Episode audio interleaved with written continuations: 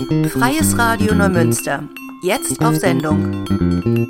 Willkommen zum Fleckenkicker am 13. Februar. Der 13. Februar steht im Kalender der kuriosen Feiertage aus aller Welt ganz im Zeichen des Radios, zumindest wenn es nach der UNESCO geht, die dieses Datum 2012 zum jährlichen Welttag des Radios, dem World Radio Day, erklärt hat. Grund genug, die Geschichte dieses Anlasses etwas näher zu beleuchten. Die UNESCO möchte mit dem heutigen Aktionstag die gesellschaftliche Rolle und Bedeutung des öffentlichen Rundfunks hervorheben.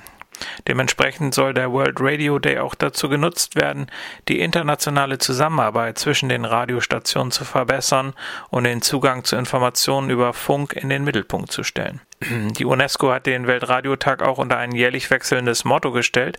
Unter dem Motto Radio und Frieden hebt die UNESCO in diesem Jahr das unabhängige Radio als eine Säule der Konfliktprävention und der Friedenskonsolidierung hervor. Well done, UNESCO.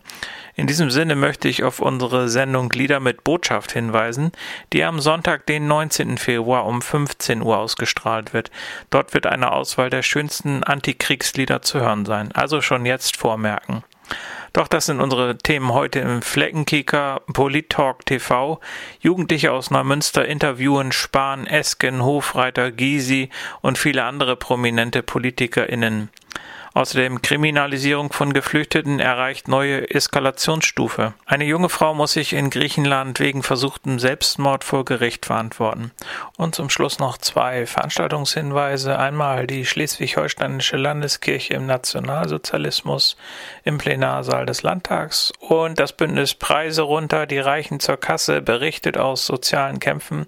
Diese Veranstaltung findet in der Pumpe statt. Doch nachher mehr dazu. Zunächst starten wir wie immer mit Musik. ZSK sind nach Ende der Welt mit dem neuen Album Hassliebe zurück und machen grundsätzlich da weiter, wo sie vor zwei Jahren aufgehört haben.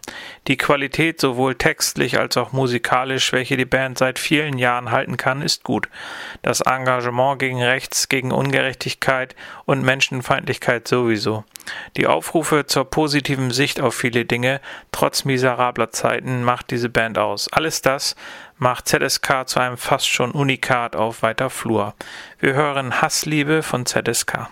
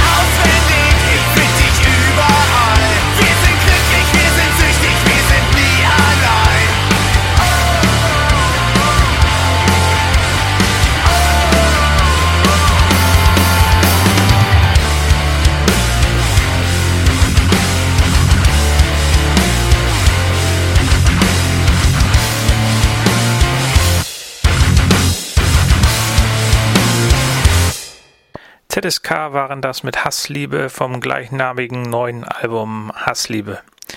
Der Kinder- und Jugendbeirat der Stadt Neumünster, kurz KJB, vertritt die Interessen der jungen Menschen vor der Politik und setzt eigene Projekte um. Im Herbst letzten Jahres waren die Jugendlichen in Berlin, um mit Personen der Bundespolitik über die großen Fragen ihrer Generation zu sprechen. Für das Format Politik Talk haben sie die Interviews mit mehreren Kameras und Mikrofonen aufgezeichnet, um diese auf sozialen Medien zu veröffentlichen. Laut Aussage des ersten Vorsitzenden Leon Damerow ist es dem KJB ein Anliegen, möglichst viele Jugendliche mit dem Format zu erreichen, denn immerhin geht es um ihre Zukunft. Zu den InterviewpartnerInnen gehörten unter anderem CDU-Vize Jens Spahn, das dienstälteste Mitglied des Bundestags CDU-Politiker Wolfgang Schäuble, SPD-Chefin Saskia Esken, SPD-Generalsekretär Kevin Kühnert, Grünen-Politiker Anton Hofreiter, FDP-Politikerin Marie-Agnes Strack-Zimmermann, AfD-Vize Stefan Brandner, Linken-Chefin Janine Wissler oder der außenpolitische Sprecher der Linken Gregor Gysi. Wir waren beim Pressegespräch des KJB, das in den Räumen des Jugendverbands Neumünster stattfand, und hören uns jetzt die ersten Sequenzen davon an. Ähm, schön, dass Sie alle da sind zum Pressegespräch von Kinder- und Jugendbeirat der Stadt Neumünster. Kurz zu mir, Leon Damerow, Vorsitzender des Kinder- und Jugendbeirats. Ich vertrete den Beirat so gegenüber der Öffentlichkeit und leite die Sitzungen. Und wen wir jetzt noch hierbei haben, ähm, können Sie uns gleich auch nochmal vorstellen. Ähm, Beiratsmitglieder und auch Personen vom Jugendverband. Kommen so einmal rein umgehen, dass ihr mal kurz sagt, wer seid ihr, wie alt seid ihr? Ja. Da kann ich gerne beginnen. Ich bin die Renna Himic, ich bin die stellvertretende Vorstandsvorsitzende, also die Stellvertretung von Leon. Und in dem Sinne, wenn Leon dann äh, Beirat nicht vertreten kann, springe ich ein. Mein Name ist Jutta Ratzko, ich bin 17 Jahre alt. Äh, ich bin jetzt hier in meiner ersten Legislaturperiode im KJB und sonst bin ich äh, Kreisschülersprecherin. Ja, ich bin Leon Bachmann, 18 Jahre alt und bin auch Mitglied das erste Mal im Kinder- und Jugendbeirat. Ja, mein Name ist Sandra Lea Stock. Ich bin ähm, auch 18 Jahre alt und äh, das ist auch mein erstes Mal im Amt im Kinder- und Jugendbeirat.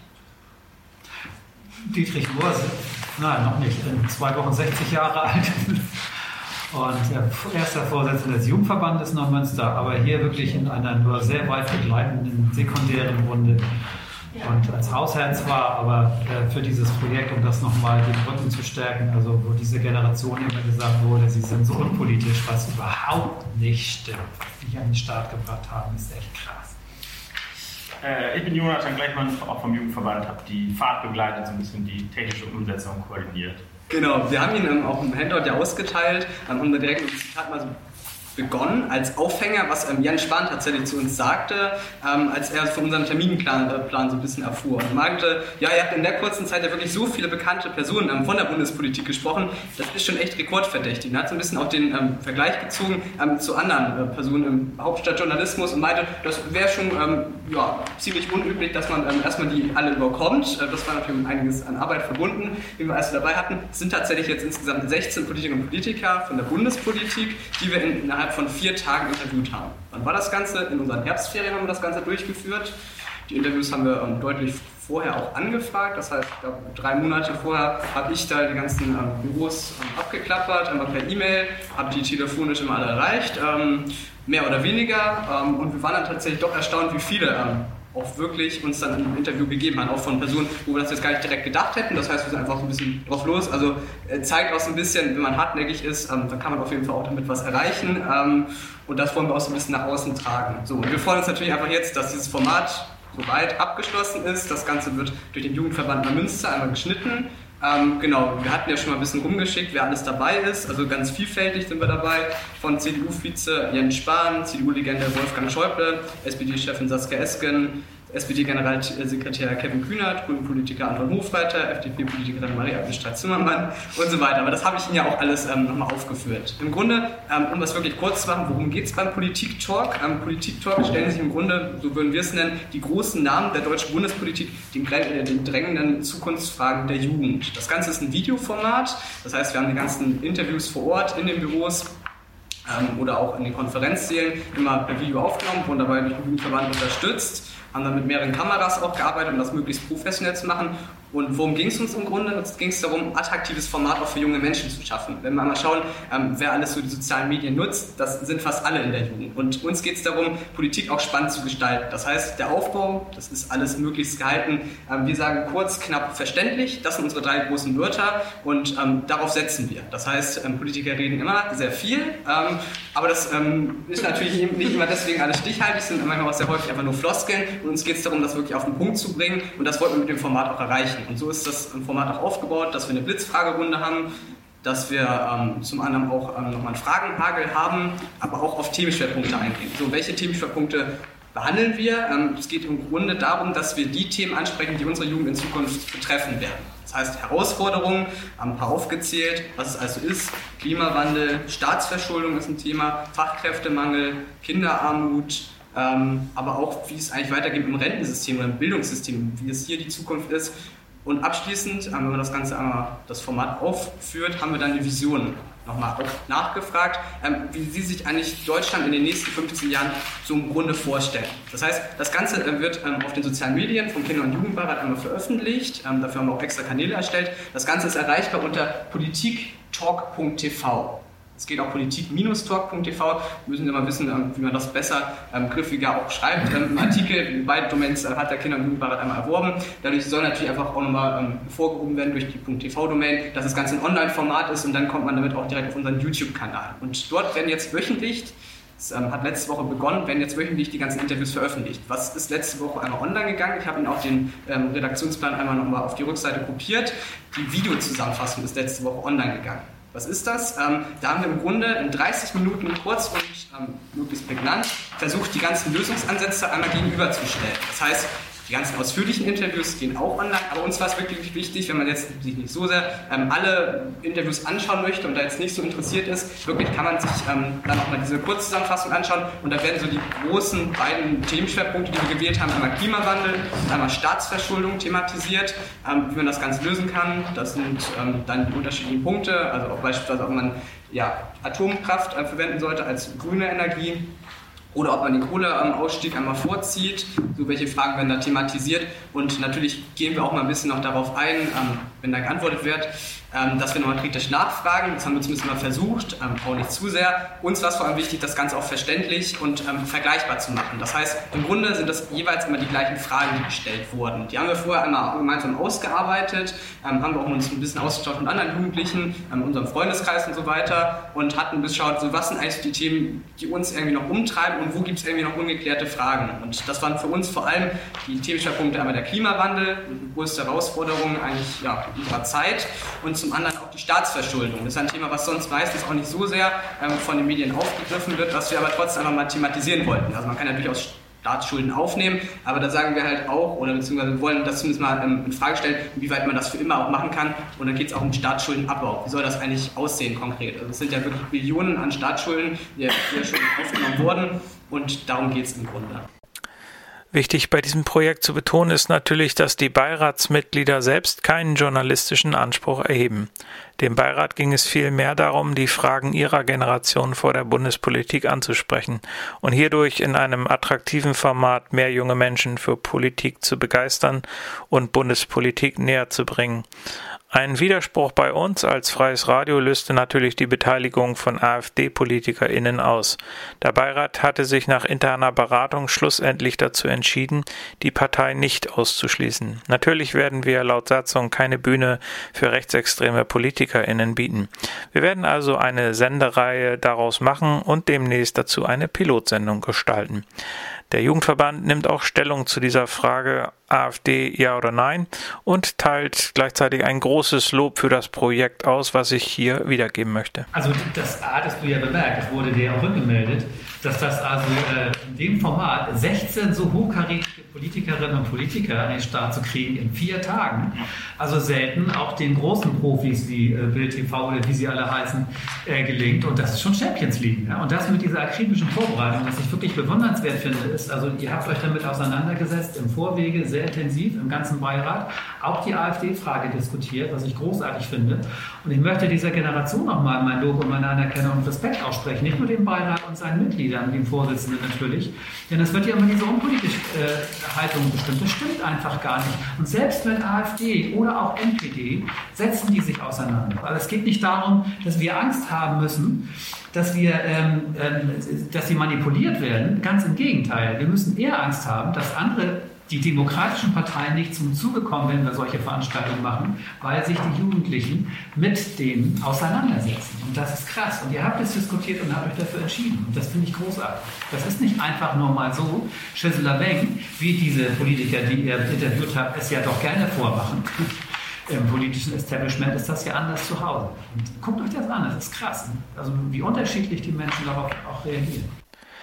Auch von anderen Medien gab es Fragen zur Beteiligung der AfD und jetzt hören wir uns einmal an, wie der KJB sich dazu äußert. Hattet ihr Skrupel, die AfD damit einzubeziehen? Habt ihr darüber diskutiert im Vorfeld? Klar, das war auch Thema bei uns, das haben wir auch thematisiert. Ähm, könnt ihr selber auch mal, so, Sie wart ja auch involviert, was mhm. zu sagen? Also ich glaube, letztendlich war es uns wichtig, alle ähm, Meinungen zu repräsentieren. Und das ist letztendlich, was uns zu diesem Schritt bewegt hat. Ähm, insbesondere, weil wir ja zuvor zu den Landtagswahlen auch schon mal eine Interviewreihe hatten und da sind wir zum gleichen Entschluss gekommen. Das Wichtige ist ja, der Kinder- und Jugendbeirat selbst ist ja nicht parteipolitisch. Das heißt, wir selbst sollen ja am politischen im Großen und Ganzen ähm, schon agieren, zumindest jetzt nicht Partei, parteiübergreifend. Ähm, und da war es uns einfach wichtig, alle Stimmen auch deutlich zu machen, auch wenn man die AfD jetzt selbst nicht unterstützt. Sie haben natürlich immer irgendwo auch einen Fehler so. Und es ist auch ein Punkt, mit dem die AfD einfach spielt, wenn die Medien sie nicht abbilden, das sagen sie ja immer wieder und sie führen es immer wieder auf. So. Und ähm, ich verstehe mich eigentlich als Demokrat, dass man auch mit den Menschen spricht, weil wenn man sich das Ganze nur anschaut, im Grunde die Konzepte von der AfD so gut durchdacht sind die halt nicht. Und wenn man sich wirklich mal damit ernst ähm, befasst, ähm, dann lässt man damit ähm, die auch ziemlich leicht auflaufen. Und ähm, die haben ja komplett andere Vorstellungen. Also Thema Klimakrise, Klimawandel, der menschengemachte Klimawandel aus deren Sicht existiert ja gar nicht. Oder zumindest nicht in der Tragweite, wie es Wissenschaftlerinnen und Wissenschaftler sagen. So. In welche Richtung es in sozialen Medien gehen kann, sehen wir am Beispiel von NMS TV, wo Rechtsextreme offen in den Kommentaren hetzen.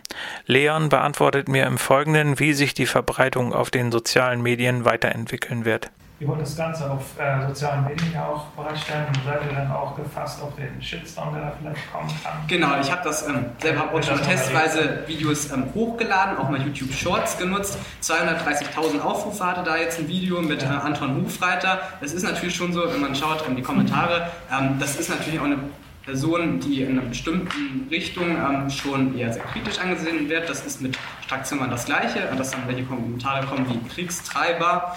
Ähm, das ist schwierig natürlich. Ähm, da haben wir uns auch darauf vorbereitet und sind uns dem auch im Klaren, dass wir das schon bewusst auch filtern. Das ist auch aus unserer Sicht ganz wichtig. Wir sind für unseren Kommentarbereich einfach verantwortlich. Wir wollen jetzt auch nicht irgendeine Hass oder Hetze, wollen wir einfach keinen Platz lassen. So.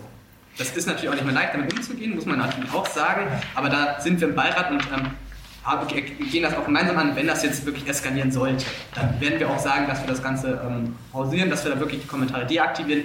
Das musste ich tatsächlich aber auch machen bei diesem ähm, Interview, was so ähm, Reichweite geschlagen hat, als das testweise hochgeladen hat mit äh, Anton Hofreiter, also 230.000 Aufrufe und dann, weiß ich nicht, waren das 500 Kommentare oder so. Davon ja, das, war, das war einiges. Und mein Handy, die ganze Zeit, die ganze Zeit kommen da Nachrichten. Und, also wie gesagt, das haben wir mal so als Test gemacht. Von da, da sieht man auch schon, das Ganze, das kann funktionieren. Und da sehen wir auch uns Wiedererkennung irgendwie in dem Format und in dem, in dem, Konzept dahinter. Also wir haben das einfach mal vier Testvideos hochgeladen. Ähm, und das ist natürlich schon spannend. Und auch wie sich das natürlich weiterentwickelt. Wir wünschen den Beiratsmitgliedern natürlich viel Erfolg beim Aussortieren von Kommentaren. Insgesamt sind fast alle PolitikerInnen den Jugendlichen auf Augenhöhe begegnet. Wir lassen zum Schluss noch einmal Sandra Lea Stock zu Wort kommen, die ihre Eindrücke mit den Gesprächsgästen schildert. Also ich habe äh, auch nur positive Erfahrungen jetzt gesammelt. Ich habe ja einmal Dietmar Bartsch interviewt mhm. ähm, von den Linken mhm. und das war natürlich schon vom, vom, ich sag mal, vom Feeling her anders als jetzt zum Beispiel mit Lemi Ali. Ähm, genau, das ähm, genau, das ist ja der äh, stellvertretende Vorsitz von den Julis. Das ist ja. auch eine Jugendorganisation gewesen. Und ähm, ja, also bei, bei Bartsch, den kennt man ja aus dem Fernsehen. Also ich persönlich kannte ihn jetzt aus dem Fernsehen, aus den Nachrichten, aus den Medien. Und das war natürlich schon so eine in seinem, in seinem, in seinem Anzug und dann ernst, wie er da reinkam, aber trotzdem von, von, der, von der Ausstrahlung her total, total offen und total respektvoll auch ah. und hat einen auch wirklich, also hatte ich total das Gefühl, auch als wir die Bilder gemacht haben, hatte auch so, hat auch gelächelt. Fand ich, fand ich ja. schön, aber das war auch total ehrlich, offen und äh, ja, fand ich total angenehm und dann natürlich mit, mit, äh, mit Herr Ali war nochmal anders. Also der ist ja auch, habe ich extra gefragt, ist Ende 20, ganz jung ähm, auch noch nicht so lange dabei und äh, das war natürlich eine komplett von, von, von der Situation her ein komplett anderes mhm. äh, Gefühl. Auch das Setting, das haben wir mit äh, Herr Ali, haben wir das draußen gedreht. Ähm, hier vor der Kulisse. Hier, das war das einzige Interview, was draußen geführt wurde, im Stehen. Auch sehr, sehr schön. Und äh, ja, also ich habe persönlich auch jetzt nur positive Erfahrungen gesammelt. Ja, wir sind sehr gespannt auf den Politik-Talk, der demnächst im Freien Radio Neumünster zu hören sein wird. Die Band Schrottgrenze wurde 1994 in Peine gegründet. Die Gruppe spielte in den 90er Jahren deutschsprachigen Pop-Punk, der mit dem 1998 erschienenen Album Super seinen Höhepunkt fand. In späteren Jahren vollzog Schrottgrenze einen Stilwechsel zu wavigem Indie-Rock und Post-Punk. Im Laufe der Jahre existierte die Gruppe in verschiedenen Besetzungen und spielte insgesamt etwa 300 200 Konzerte in Deutschland, Österreich und der Schweiz. Wir hören jetzt das Stück Das Universum ist nicht binär.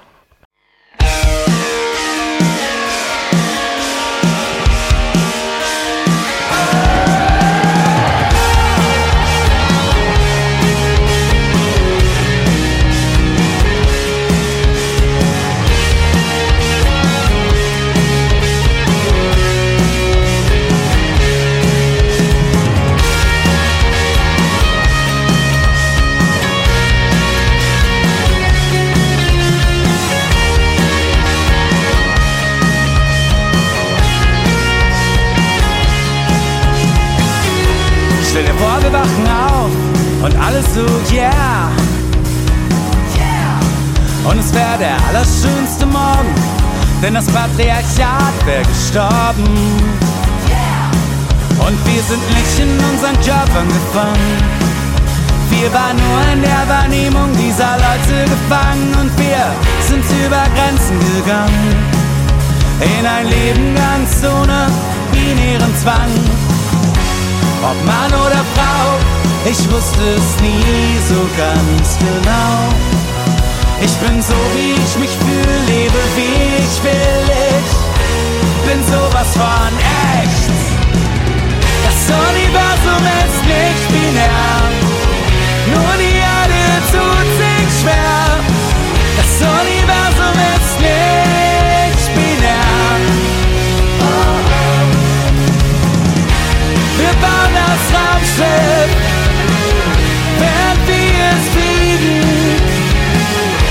dem wie wir uns ansehen und wie wir uns verlieben.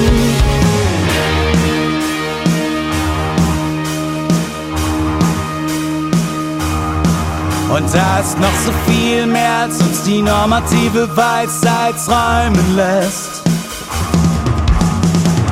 Unendlich viele Gender, viele Wege führen in sich. Diversity ist Reality und Selbstbestimmung der Weg. Das Universum ist nicht binär,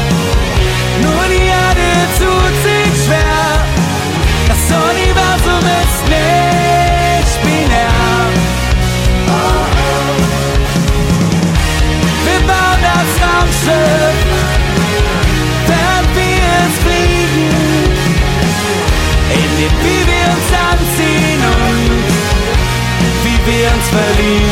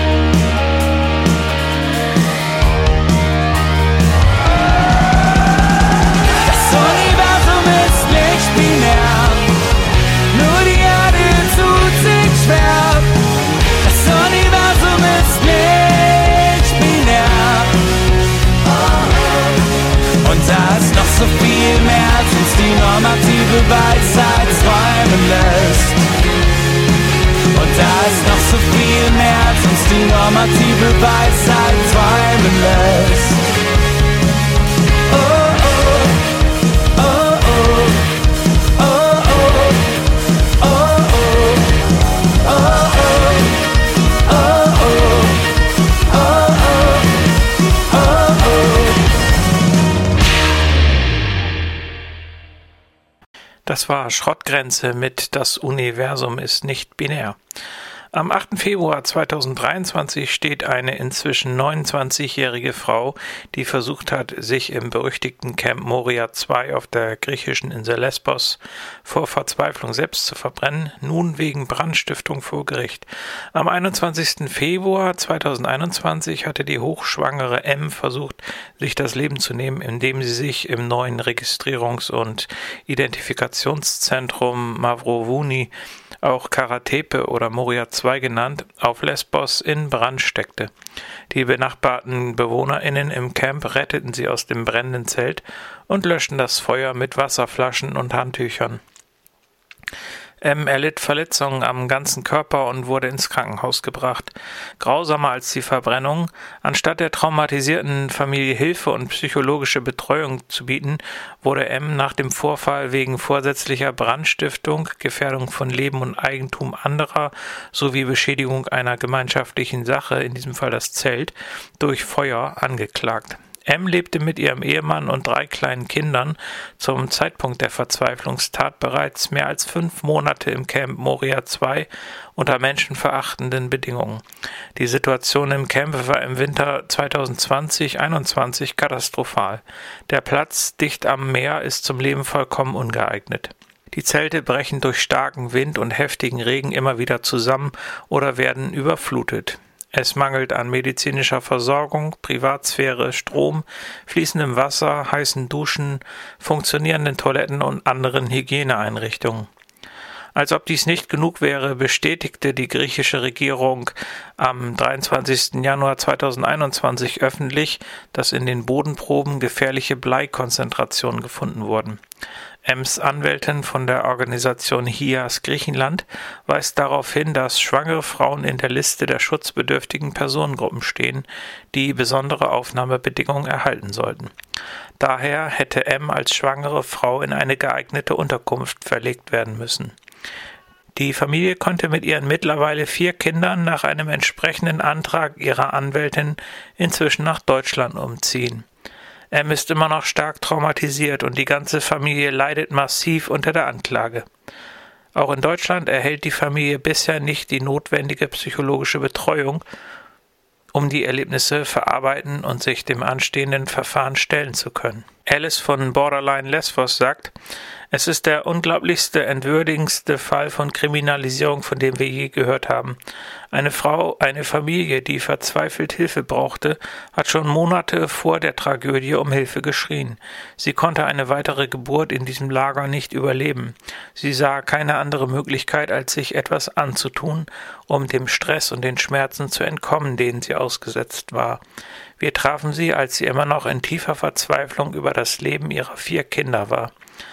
Und dann der Schock. Anstatt der Familie zu helfen, wird die Mutter von vier Kindern wegen Brandstiftung angeklagt. Anstatt sie viele Monate zuvor aus den schrecklichen Zuständen, in denen sie lebten, zu evakuieren und ihnen einen sicheren Ort für ein Neugeborenes zu geben, wurde sie kriminalisiert.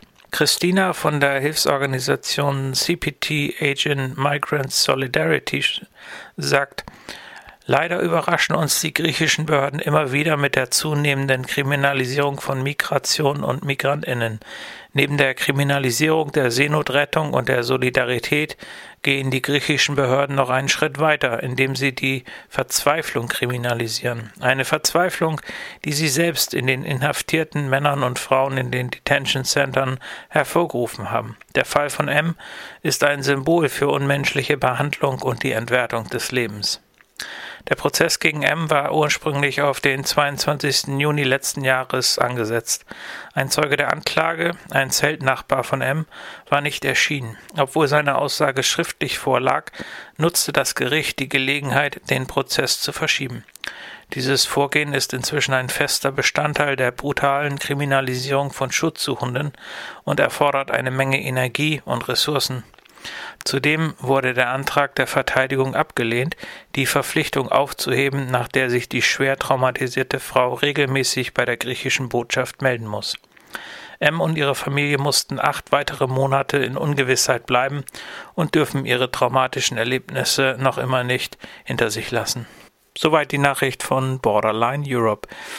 Ich kann dazu nur sagen, ich stehe in Solidarität mit M und ihrer Familie und bin gegen das tödliche europäische Grenzregime. Ich fordere einen fairen und transparenten Prozess und das kann eigentlich nur zu einem Freispruch für M führen. Fordere auch den griechischen Staat und die EU auf, Verantwortung für die unmenschlichen Lager zu übernehmen. Stoppt die Kriminalisierung von Flucht und Migration, stoppt die Abschottung der Menschen am Rande der EU. Keine Morias mehr, Freispruch für M. So, von mir kommt jetzt schon mal der Rausschmeißer des Abends, und zwar die Band 100 Kilohertz mit dem Stück Der Späti an der Klinik. Nach dem Stück dann noch zwei Veranstaltungshinweise und dann ist auch Schluss. Diese Stadt macht mich kaputt und ich bin damit nicht allein. Und wenn ich wählen kann, will ich nie woanders sein. Diese Stadt macht mich kaputt und ich bin damit nicht allein. Und wenn ich wählen kann, will ich nie woanders sein. Ich kenne alle Orte, die ich täglich sehen muss. Ich weiß, wie die Ampeln schalten. Ich kenn die Zeit vom letzten Bus. Ich kenn den besten Falafel. Ich hab meine Lieblingsbar. Und wenn ich ehrlich bin, war ich zu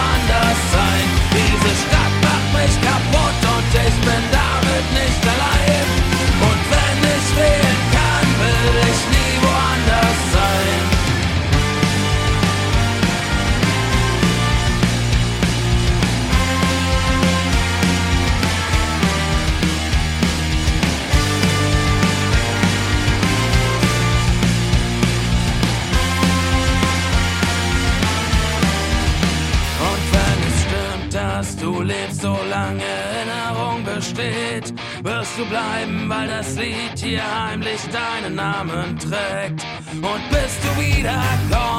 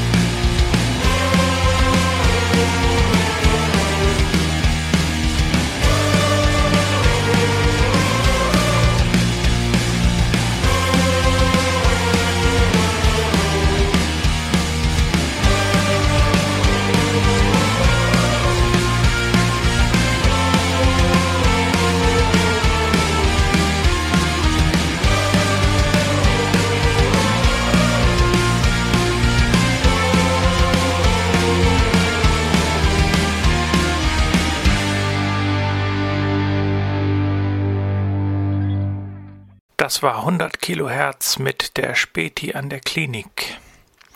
Die Stellung der evangelischen Kirchen im Dritten Reich wird bis heute sehr kontrovers diskutiert. Der Kieler Historiker Dr. Helge Fabian Herz hat in seiner Dissertation alle 729 Pastoren untersucht, die während des Nationalsozialismus in der schleswig-holsteinischen Landeskirche tätig waren. Er zeigt, dass die Mehrzahl der schleswig-holsteinischen Pastoren mit den nationalsozialistischen Machthabern sympathisiert und damit das Regime unterstützt haben. Etliche Theologen verbanden Christentum und Nationalsozialismus, NS-Ideologie und christliche Lehre aufs engste miteinander. Dies gilt sowohl für die Anhänger der deutschen Christen als auch für zahlreiche Pastoren der bekennenden Kirche. In seinem Vortrag beleuchtet Helge Fabian Herz die Rolle der schleswig-holsteinischen Pastoren im Nationalsozialismus und stellt das sogenannte Pastorenverzeichnis vor. Die Veranstaltung wird in Kooperation mit der Landesarbeitsgemeinschaft gegen das Vergessen durchgeführt und findet statt am Donnerstag, den 16. Februar um 18 Uhr im Plenarsaal des Landeshauses im Düsternbrucker Weg in Kiel. Dann gibt es noch eine Veranstaltung, das Bündnis Preise runter, die Reichen zur Kasse, berichtet aus sozialen Kämpfen. Nach zwei erfolgreichen Demonstrationen im Oktober und Dezember vergangenen Jahres lädt das Bündnis am Donnerstag, 23. Februar, zu einer großen Saalveranstaltung in die Pumpe ein. Hier werden VertreterInnen von Initiativen und Organisationen zu Wort kommen, die in verschiedenen lokalen Kämpfen gegen die alltäglichen Folgen der gegenwärtigen Krise aktiv sind.